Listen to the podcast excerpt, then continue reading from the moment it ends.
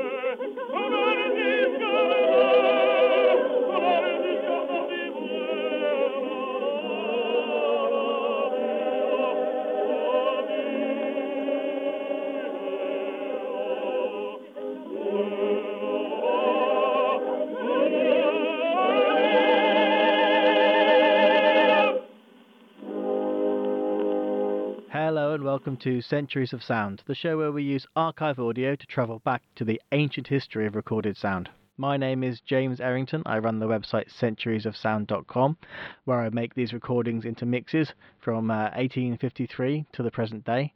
And today I'm joined by. Uh, I'm George Kirkman.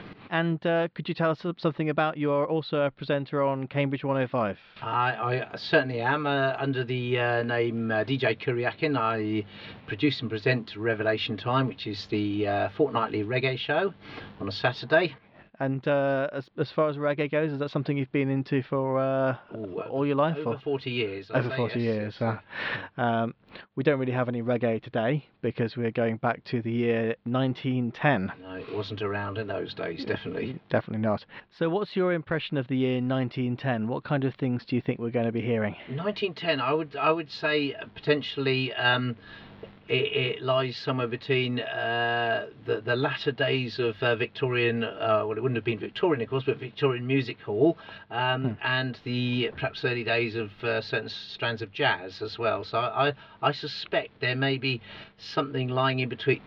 between those genres um, and a little bit of uh, classical as well um, and possibly a popular song um, that I don't know. I'm guessing that you may have some surprises that people say, "Oh, is that that old?" Uh, indeed, I think that's kind of a good summary. Um, so let's uh, go to one of those things, which is the the run up to jazz, which is quite a convoluted run up, I would say. We- We're not in the jazz era at all at this point, but let's have a listen to some things that will kind of uh, feed through into that. The first one is uh, some ragtime. This is uh, a ragtime. What kind of music do you think of when you hear the word ragtime? I think of uh, Scott Joplin, um, and Hmm. uh, um, I don't know. The first time I became aware of ragtime was when I was quite young, and the film The Sting came out with uh, Robert uh, Redford and Paul Newman, um, and it had a, a sort of ragtime uh, theme to it. Hmm. Well, the ragtime that you hear from the 70s is kind of piano based, I would Mm. say. Uh, the ragtime we have at this time is, uh, I think it was being composed on piano, and Scott Joplin was the most famous composer. But as you'll hear, the actual recordings, uh, not so much. We don't really have any of that, that form. It's performed by bands or by soloists, not usually on piano. Um, so here's one.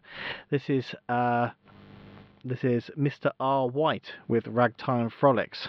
Uh, Mr. R. White, presumably not the man, Not the lemonade man. not not the. Lemonade Man. Uh, there seems to have been a pseudonym of some sort, but I can find nothing about him apart from that. uh, B. Whitelock is his real name. I've searched for that as well. but I've also found nothing.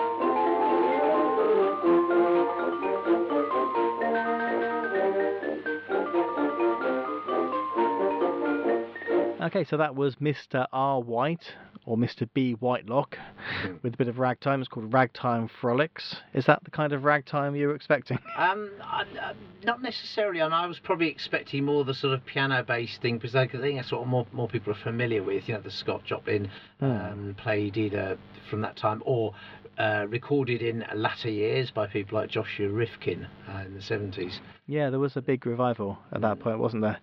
Um, I think the the deal with ragtime is that, uh, and with uh, we don't have any barbershop this time, but uh, the deal with that as well is it's kind of these are revival ideas. It doesn't really reflect what's recorded at this time, which is odd and interesting. Um, we have uh, three different strands of ragtime. You've got the the piano stuff that we don't really hear. Mhm. We've got these bands playing it, and we've got the pop side of it, Yeah. which um, this is a, a lady called uh, Sophie Tucker. Have you heard of Sophie I Tucker before? yes. She's uh, quite famous uh, in her day, although you might not have heard of her now. Um, she was uh, born in the Ukraine, but uh, lived most of her life in America. A singer, comedian, actress, and radio personality later, known for her powerful delivery of comical and risque songs. Mhm. And she was called the, la- the last of the Red Hot Mamas Mhm. um, very popular in her time, and uh, performing uh, things that sound a little bit like blues songs before there were blues songs. So uh, a, bit odd. It's a, large Jewish Russian, well, a large Jewish Ukrainian lady um, performing these songs, which which into the 1920s you would expect. Uh, to be blues songs, but at this point they're really not. They're still kind of they're still called ragtime.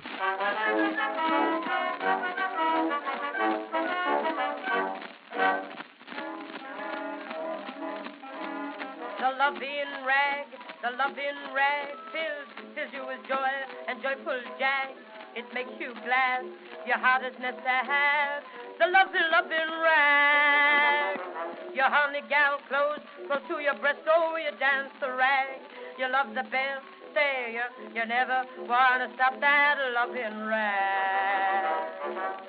Oh, lordy, lordy, lordy, lordy, hear that tune. I'll forget my home and mother mighty soon. Keep right on the rack and not a step I miss. I tell you, babe, a home ain't nothing like this. Put your arms around me, we glide along. I feel myself a slipping, I mean no wrong. Close your eyes, my babe, we dance till morn. That doggone loving rag. Oh, you hear that music softly play, say, I could dance all night and day. The loving rag, the bomber say, come on, come on, get out of my way.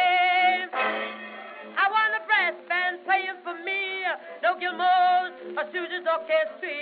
Loving article of harmony is a loving, loving. Oh, that rag. Mm, babe. The loving rag, the bomber say, come on, get out of my way. I want a brass band playing for me, no Gilmore's or Sousa's orchestra. Loving article of harmony is a loving, loving rag. So that was Sophie Tucker with that loving rag. Have you heard any Sophie Tucker before? I, I probably have, but I, I would be pushed to name any. Okay. She has a, a few a few songs that were fairly well known. Uh, we will hear another one next week. Uh, sorry, we'll hear another one next time. Mhm. Um, so this is one side of ragtime. We've got the, the pop songs. Um, the other side, which is a little bit more surprising, that that feeds into jazz, Mhm. is is nothing to do with ragtime. It's a different uh, tradition entirely, which is the American uh, marching band tradition, which we kind of think of as. Um, I don't know. A, American marching band's definitely not a, a cool thing to listen to Mhm. uh, these days, and uh, not something I would have listened to otherwise. But uh, going from the 1890s through to now, you can see this is what's going to turn into jazz. Really, this uh, actually one more year until we get to the first kind of hints of that, the hot ragtime. I would describe this phase of band music as um, kind of up tempo uh, performances with uh, kind of uh, peacocking solos on top. Uh, this is uh, Sousa's band. Um, uh, this is John Philip Sousa. Sousa, yeah. Yeah, who uh, was the king of the marching bands, and uh, he didn't record. Um, he made, I think, one or two recordings because he hated recorded music. Uh, he said it was uh, canned music, and he refused to participate in it at all. Um, but his band, they they recorded a lot of good music, um, and you can really listen to their stuff right up until about this point, or a year or two later, before it starts turning into uh, military music again, um, with the First World War, I believe. Um, so this is a Dancing Girl by Sousa's band.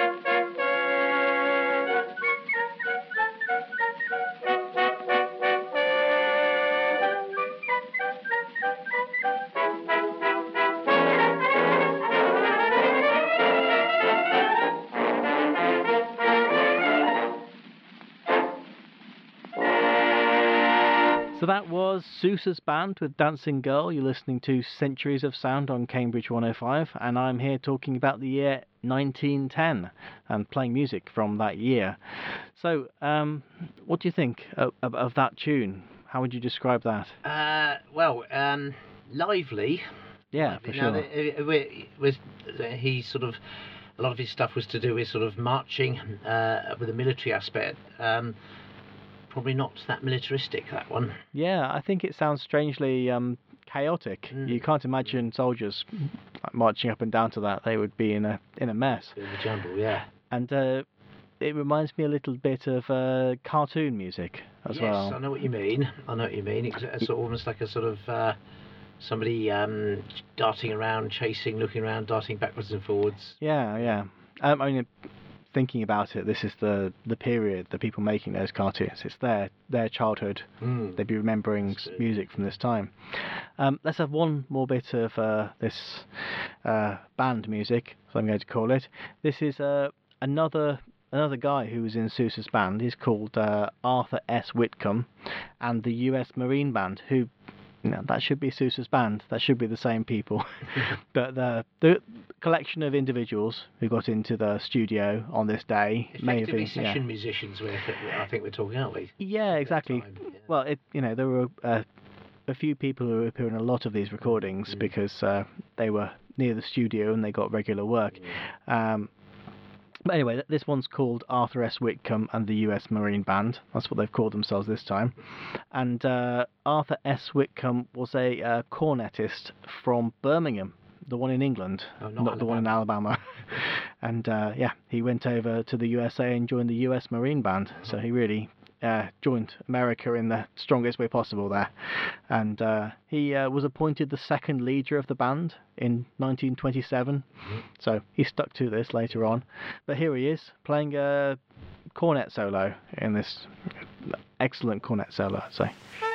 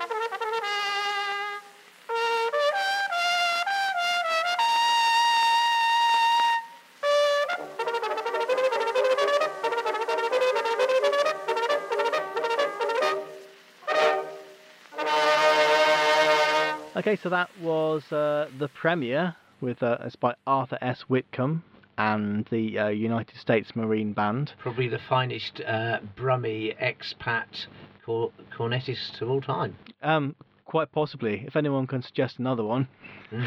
uh, there, there may be there may be another one. The cornet didn't really uh, survive. I think it's Louis Armstrong who killed it off. He uh, decided to switch to the trumpet, and everyone followed suit somewhere at the end of the 20s. But it was the big instrument at this point. All the, the star brass players were playing the cornet. Um, so quite uh, there's quite a lot of music like that with uh, that kind of backing with somebody uh, kind of riffing off it. Um, what did that, what kind of thing did that sound like to you? Do you think? Um, a bit, a bit like the sort of thing you might hear in the background of a silent movie, which I mean, silent movies mostly would have been made probably t- 10, 15 years after this. Really, I guess. Wouldn't Quite a lot of them. We do have Hollywood kind of starting up Yes. just around Yeah, that this time. there, were- there Um, were some around this time, weren't there? But uh, hmm. uh, the ones that we've probably seen. Uh, Yeah. Um, so yeah, that, that that sort of uh, struck a chord with me in that way. I thought you know you could you know hear it on that. Um, Other than that, I mean, it's, it's it's yeah, it's it almost to me sounded like it's a bit of an exercise for him to. Yeah, I, I don't know. You wouldn't say it had soul, no, you? no, It's no, no, but Definitely it was, not. Uh, technically very proficient, but um, Mhm. probably not something you'd sit and listen to endless times. Yeah, that's the that's kind of the aspect we're missing there a bit. That's why this this kind of stuff seems like ultimately it's a dead end. Um, uh, I mean, it's an interesting dead end, but it's Mm, still uh, I don't, and it doesn't really go much further than 1910. Uh, I think maybe this is the last example of this. We've had quite a few over the last decade. Um, let's uh, listen to something a bit different. Um, I have some vaudeville sketches. Um, comedy from uh, 110 years ago. Is it going to be funny? Um, what do you reckon? We should, we should, there's only one way to find out, really. yeah, there is. Um, this first one, it's a ethnic comedy. It's called. Um, fortunately, in this case, the ethnicity is uh, Irish, and the guy is uh, from I- of Irish descent.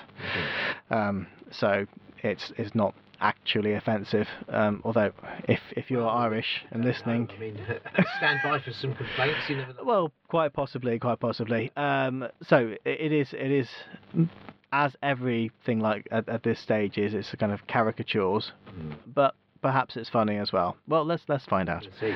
Uh, it's Steve Porter, um, uh, American recording artist of Irish descent. I will sing about. Well, go on. Sing about. Anyhow, I'm going to make a bluff. Go on, make it. As I said before, I'll sing about. you said that before. Sing about. In fact, I think I sung about. Sung about what? Sung about enough. I beg pardon, Professor. I'm so excited. Oh, say, I must tell you about how I come to get married. When I first met her, I says to her, May I call you Ginny? She says, You may if you want to, but me name is Pauline. Pauline Joy. Then I says to her, Miss Joy, you certainly are a thing of beauty. And she says, I don't want to be called a thing of beauty. Why not, says I. Because, says she, a thing of beauty is a joy forever, and I don't want to be a joy forever. I was wise, so I says her, Do you think tonight would be a good time to ask your father? She says it was because he had rheumatism in both feet.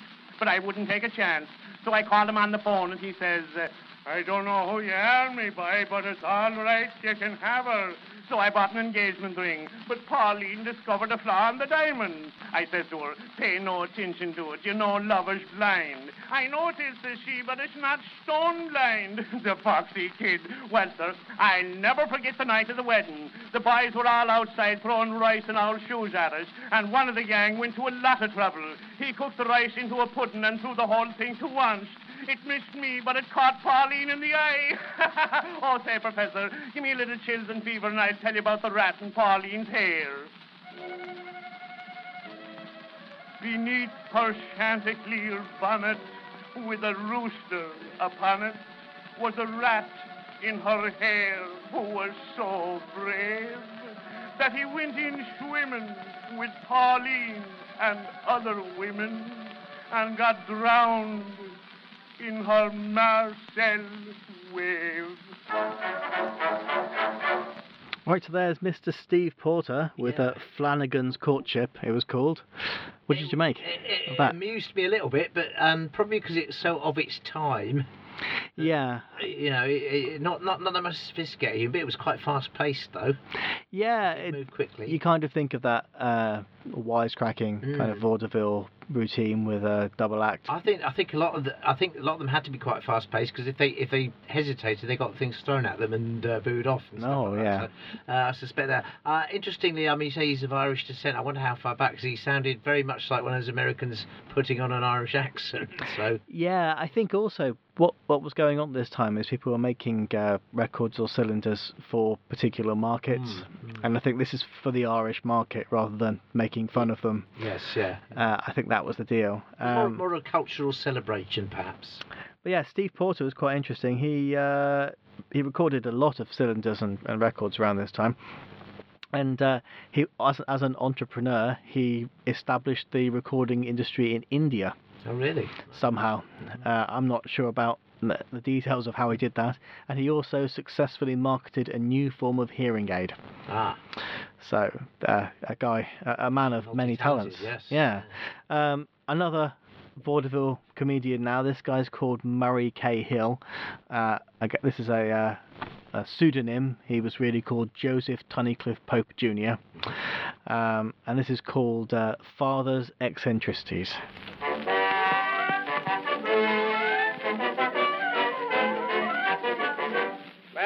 Am once more upon the rostrum. Now I'm going to try and sing you a little song, a little song dedicated to Judge, uh, to Judge, uh, well, to any judge you wish to name. A little song entitled "You May Be Deaf, but You'll Have Your Hearing in the Morning." The butcher one day came down in his rig, but father was out. The butcher he said that he came for a pig, but father was out. Excuse me, did I tell you the title of this song? The title of the song is Father is Out. All right, Professor.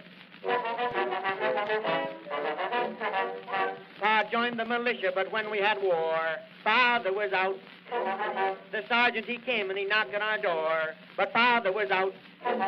Says Ma to the sergeant, this will break my heart, but Dad was the very first man to depart. Down to the depot to see the troops start. That's why Father's out. Father was out. Father was out.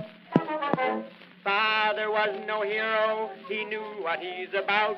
For all of that day till the troops got away, Father stayed out.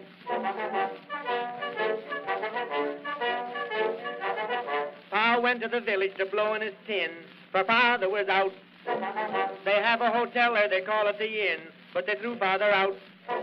While inside the inn, Father was a disgrace. He called for a punch, tried to clean out the place. Well, they gave him a punch, but a punch in the face, and Father went out. Father was out. Father was out. The landlord was a scrapper, and loudly he did shout, If you ever come here, you'll go out on your ear. So Father stayed out. You know, Father was the most absent-minded man that ever lived. Just to show you how absent-minded Father was, we had a big bulldog up to our house that Father thought the world of, and every night when Father came home, before Father'd put himself to bed, Father'd always kick this dog downstairs. Well, the other night Father came home, he had on one of his absent-minded streaks. He was thinking of something else, and Father, instead of putting himself to bed and kicking the dog downstairs, Father put the dog to bed, and Father kicked himself downstairs. Then Father prowled around the streets all night looking for rats, cats, and other kind of dogs. And Father never noticed the difference till he tried to bark in the morning. Then Father discovered he's the wrong dog. We're going to put a muzzle on Father tomorrow. But you know, Father was a great traveler and a school teacher. And while Father was traveling, he was always teaching school. And this is the way Father read his ABCs. A stands for Atlanta, a B's for Boston town. C stands for Chicago, where the hold-up men abound. A D it stands for Denver, where they cure your lungs and liver. He stands for Evansville on the Mississippi River. Wait a minute, on the Mississippi River. F stands for Fall River, Frankfurt too as well. G stands for Grand Rapids, and H stands for. Wait a minute. H stands for Helena. I stand for Indianapolis, where the Indians found. J stands for Jersey City, where mosquitoes weigh a pound. K stands for Kansas City. L for Louisville, I hear. M stands for Milwaukee. Milwaukee stands for beer. And is New York City the place to go in the hot. A man from Arkansas came there and lost his little rock.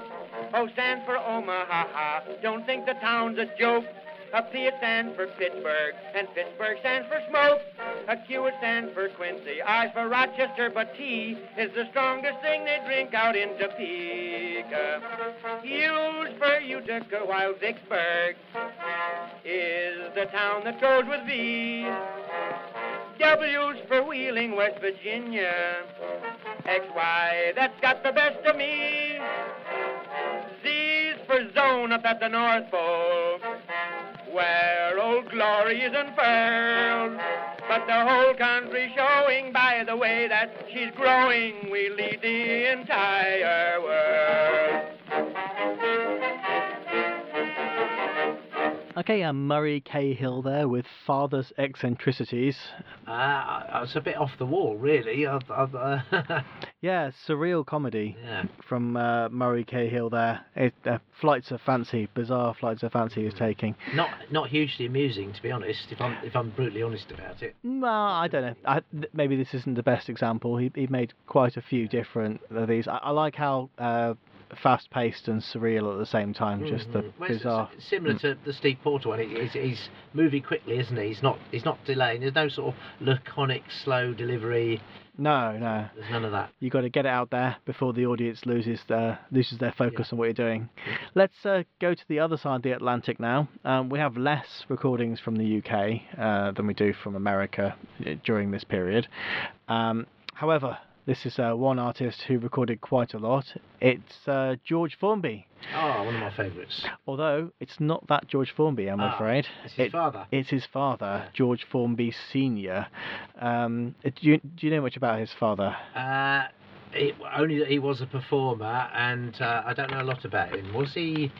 I don't know. I'm, I've got vague memories. I've read I've read, read about him somewhere, but uh, Well, he uh, he was he was active at this time, and uh, for the next uh, ten years or so, he uh, he was called the the Wigan Nightingale. He's from Wigan, and he grew up in the worst poverty. The the, stories are unbelievable um, about the situation when he was a child. Um, but he uh, he got by as a child by performing, and then uh, he he was called the the Wigan Nightingale because he had uh, bronchial cough uh, caused by tuberculosis, uh, which he incorporated into his act.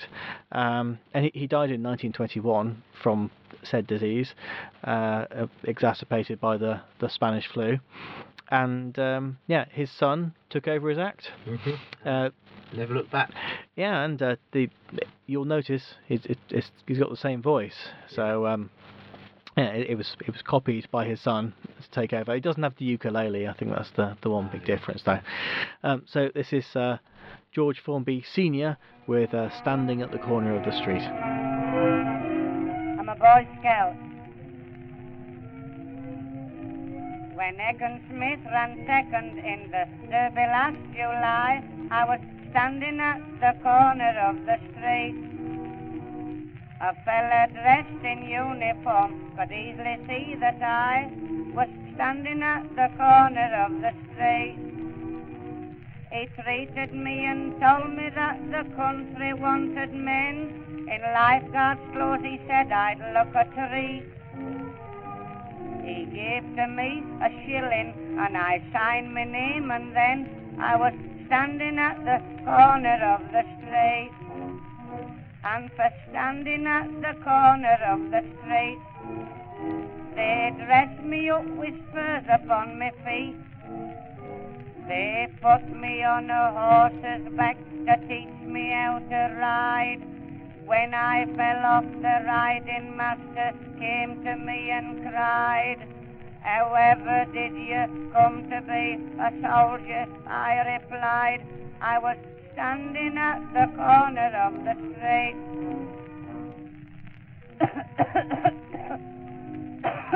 Bronchitis. I'm uptight tonight on chest. I could do with a strengthening bottle. Now, now once when I was a lad, and I was standing at the corner of the street.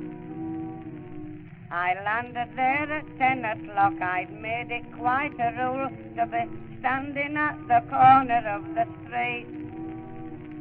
The teacher came and caught me, ambled at the knees. You're late again, then kicked me with his feet. Said he tell me the reason why. So I said, if you please, I was standing at the corner of the street. And for standing at the corner of the street, in store for you, he said, I've got a treat.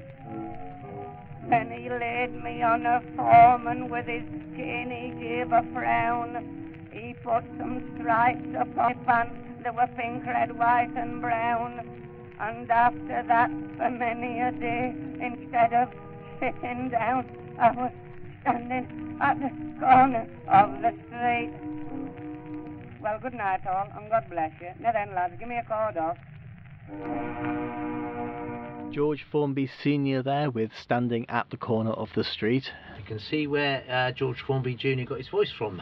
Yeah, Here- completely. here where he got it from, I should say. Yeah, I mean it's uh, um, you can hear he's a he's a seasoned performer. He knows his act very well, um, and his his character that he kind of created is uh, uh, in a way copied by Charlie Chaplin for The Tramp. Yes, yeah, yeah. So uh, it, it very important artist and kind of forgotten apart from as a, a father. Charlie Chaplin, another one, who had similar sort of uh, impoverished, awful childhood. And, Oh, uh, right. Yeah, so Okay, well it, it wasn't very nice for lots of people in the in UK late. Victorian era. No. no. Um, let's uh, let's have a listen to some. Uh, at, I, I guess you'd later call it barbershop. mhm. Although at this point it's not called barbershop, that was a much later invention as far as the name goes. Um, and it's it's uh, Arthur Collins and uh, Byron Harlan. Arthur Collins is uh, the Edwardian Elvis, I call him. He's a the hugely important recording artist this time. He recorded so many. Uh, so many cylinders, so many records, but uh, unfortunately he, he did a lot of them as an impersonation of a black man, so they're unacceptable to listen to in the 21st century. Um, but I think it's a shame because there is some good stuff in there all the same. And uh, this is his, his he had a duo with uh, Byron Harlan and uh, Billy Murray, who's another recording artist. He he called them the Half Ton Duo, as they were both quite large.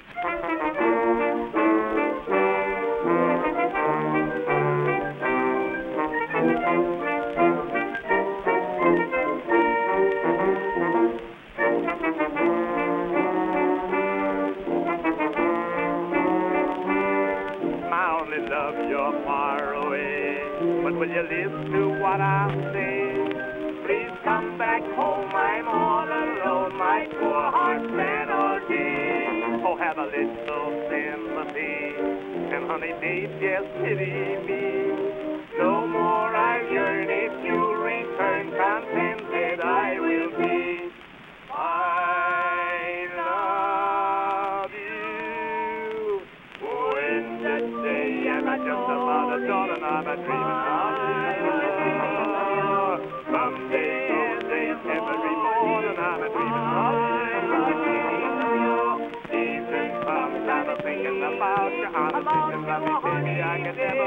Live without you for a number. And I'm always a dreaming of you.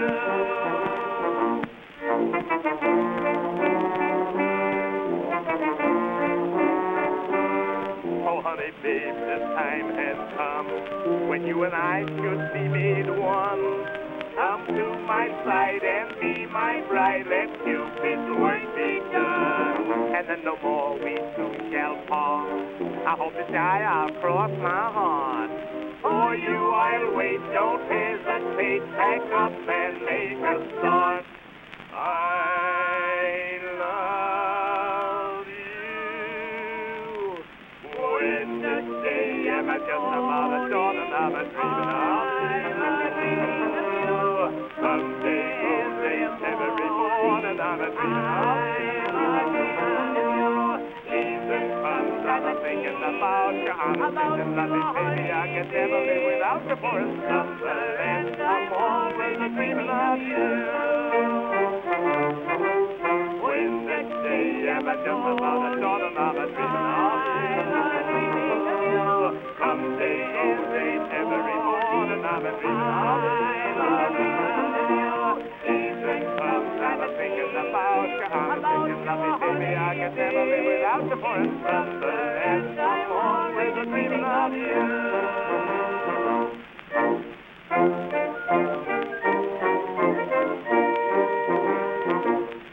So that was Arthur Collins and Byron G. Harlan with uh, "I'm a Dreaming of You." I'd say that's kind of uh, what we call barbershop. It's a, it's a it's a vocal group of this time. Mm. Yeah, I but think. it's it's interesting to hear. I mean, I'm not, you know, I'm, I'm sort of receptive to the things like that. You know, a, a well-written song or something that's you know, performed well or with some sort of meaning and feeling to it. yeah, Then sure. Yeah.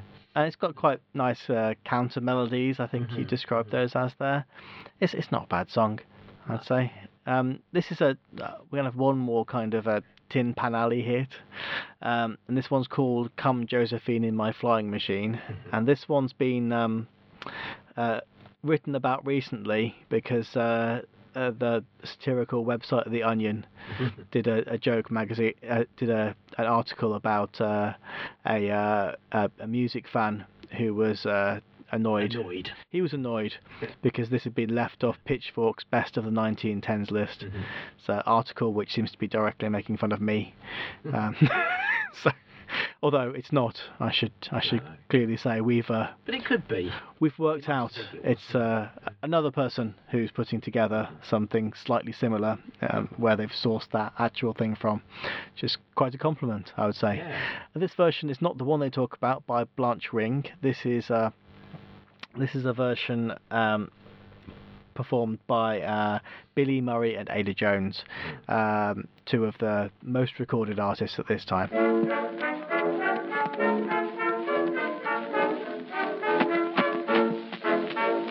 Oh, say, let us fly, dear, Where, kid? to the sky, dear. Oh, you flying machine. Jump in, Miss Josephine. Hip ahoy! Oh, joy, what a feeling. We'll go through the ceiling so high. Hoopla, we fly to the sky so high. Come, Josephine, in my flying machine, going up she goes, up she goes. Balance yourself like a bird on a beam in the air. She goes, there she goes, up, up, a little bit higher. Oh my, the moon is on fire. Come, Josephine, in my flying machine, going up, all on goodbye. She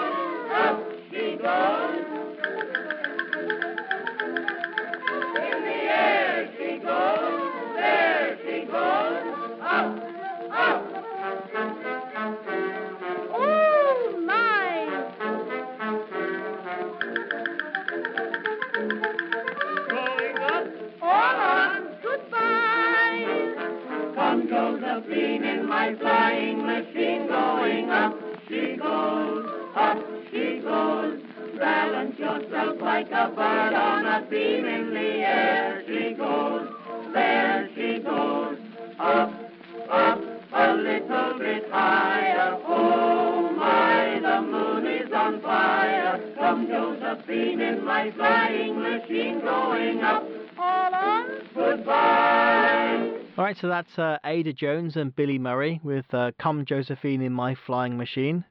So uh, the latest technology, of course, flying Yes, at the machines. Time, yeah, yeah. Yeah, and uh, exciting. I mean, we had a decade earlier, we had lots of songs about cars, yeah. and now we're getting songs about planes.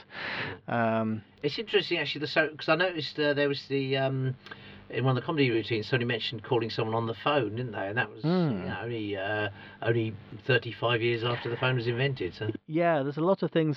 I mean, like the word "hello" Mhm. was invented for the phone, um, and as that's why we say the word hello. So there's the "Hello, My Baby" um, from 1899, which is all about using the phone. Um, so technology songs that, that don't really seem like technology right now, but yeah, they are. Um, shall we have a listen to something from not not the Anglosphere, but from the rest of the world? Um, this uh, this is I I really have no information about this. When I search for this, I find my own blog and nothing else. Uh, it's easy to say. It's Banda Odeon with Zé Pereira. So it's from a Spanish-speaking country. That's as much as I can tell you, and uh, except that it's good. So let's hear it. Zé Pereira, gravado pelo Grupo Odeon para Casa Edison, Rio de Janeiro.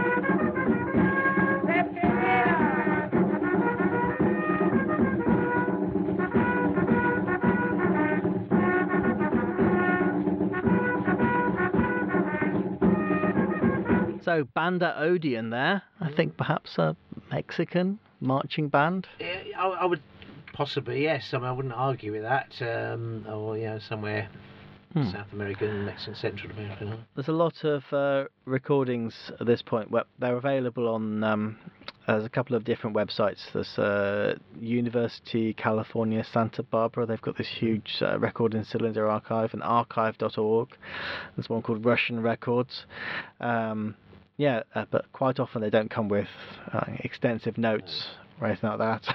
But probably because there weren't any. No, no. Uh, In fact, if this is from a cylinder, which it sounds like, because he says Edison at the start, then uh, uh, we're lucky we even know the name. Hmm. Just written around the side of it. I think perhaps it wasn't even written there. It's just somebody's um, transcribed it from the audio, because they're still announcing the names of things at the beginning, Yeah. um, which you don't find after 1910. Really, I think this is kind of the, the end of that. Um, although cylinders are still going to be around for another decade or so, we're still going to have a few cylinders. Um, we are kind of transitioning to uh, 78 RPM discs now. Um, okay, something else Spanish. This is uh, Resurrection Chicano. Resurrection Chicano. Okay, I'm calling her Resurrection Chicano. Resurrection Chicano. Do you speak Spanish at all? I don't. Let's have a look. Let's, let's have a look. I've just been to Spain, so Okay. obviously, Resurrection Quijano. Quijano. Okay. I'm thinking that's a chi because I'm thinking it's a, uh, Chinese, but obviously it's not. um, yep, she's from Spain. She was born in 1890. That's all I've got about her. So this is Spanish rather than Mexican. Okay. Um, and it's uh, the song is called Sarasa. thank you.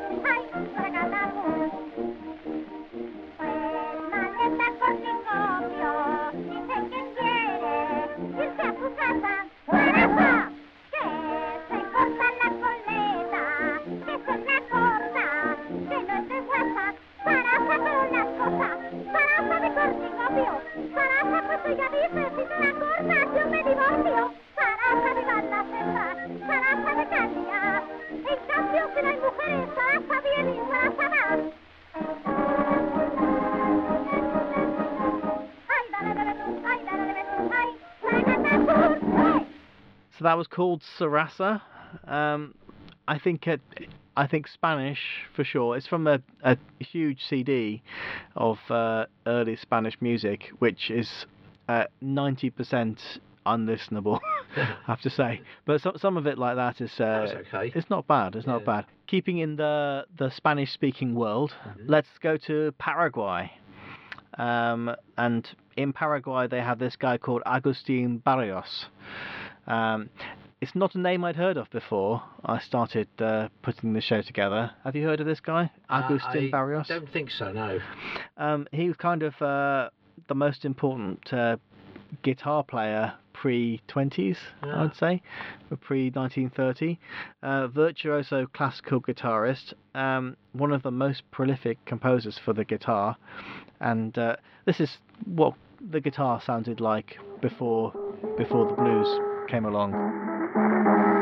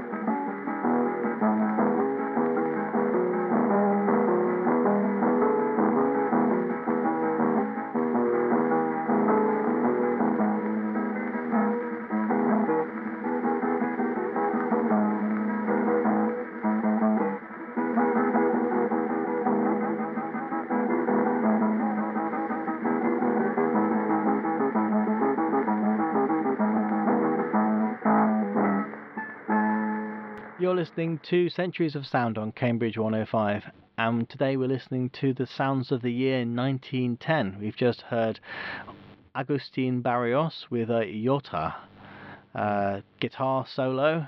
Um, I can we call that classical guitar? I, I I don't know to be honest. I wouldn't I wouldn't know, but it's not. Uh, it's a more. Uh, I call it more strummy than picky.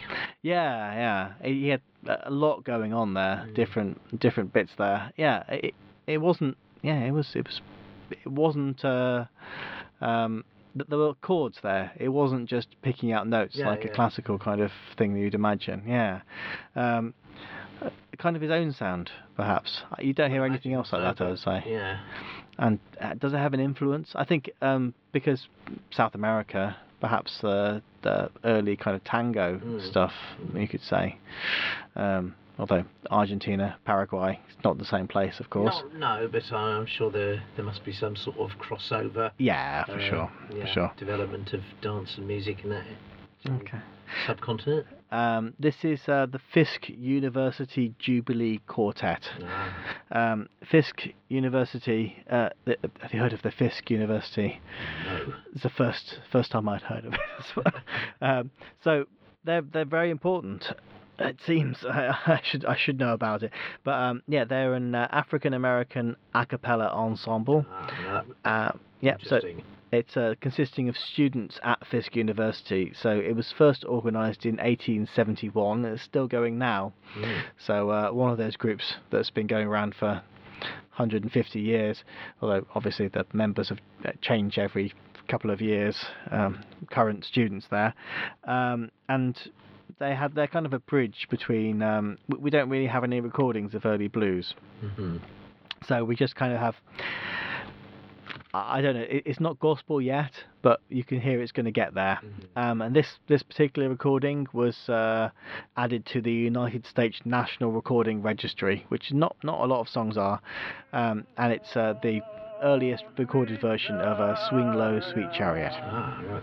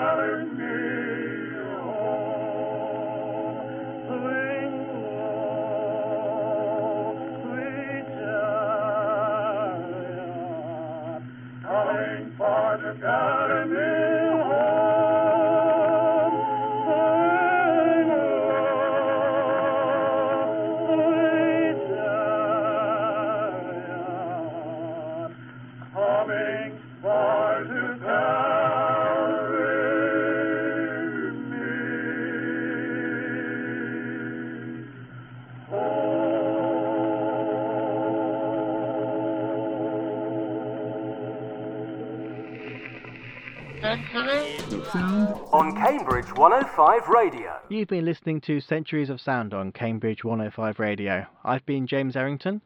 Uh, I'm George Kirkman. And uh, if you want to find out more about Centuries of Sound, you can come to our website at centuriesofsound.com or you can find me on Facebook or Twitter or Instagram or all those places. If you want to contact me, I'm james at centuriesofsound.com. And uh, where can we hear your shows? On the Cambridge 105 radio every alternate Saturday. So you have to really uh, check um, check the, the, the station site just to make sure which Saturday it is uh, between the hours of uh, 9 pm and 11 pm. Okay, well, let's uh, finish today with uh, a lovely recording by a guy called Raymond Hitchcock, who is uh, mostly famous as a silent film actor. And this is a kind of maudlin tune, but kind of beautiful, and it's called So What's the Use? Some call this the best old world that nature could contrive. One thing sure that none of us get out of it alive. Things go on year after year in much the same old style. Makes us sometimes wonder whether anything's worthwhile. No one knows just where this world is going to so fast. Life's one great conundrum which we all give up at last. All the dreaming, all the scheming since the days of yore seems to land us just precisely where we were before. So what's the use of all these cunning little babies growing up to homely men? So what's the use of people growing old and dying if we've got to rise again? Or what's the use of lending anyone a five spot if next time he borrows ten? All single folks, tis said, will always wish that they were wed, and those who are wish they were dead. So what's the use?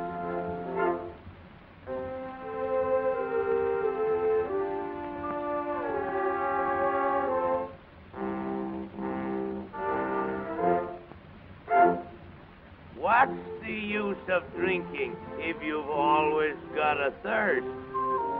Twenty drinks will make you far more thirsty than the first. Seems to me to take a bath is such a hopeless case. You'll get dirty once again and wash the same old face.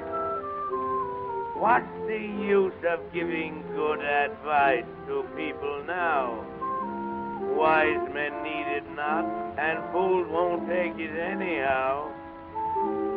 Take the straight and narrow path, the parsons always say. What's the use of telling that to people on Broadway? Oh, what's the use of fellas having lots of push if someone else has got a pull? Oh, what's the use of speculating all your cash if you're a bear? You make a bull. Oh, what's the use of people calling you a bear if they fleece you for your wool. It is the old bull card, you're just a lamb, and later on, you're a lobster when it's gone, so what's the use?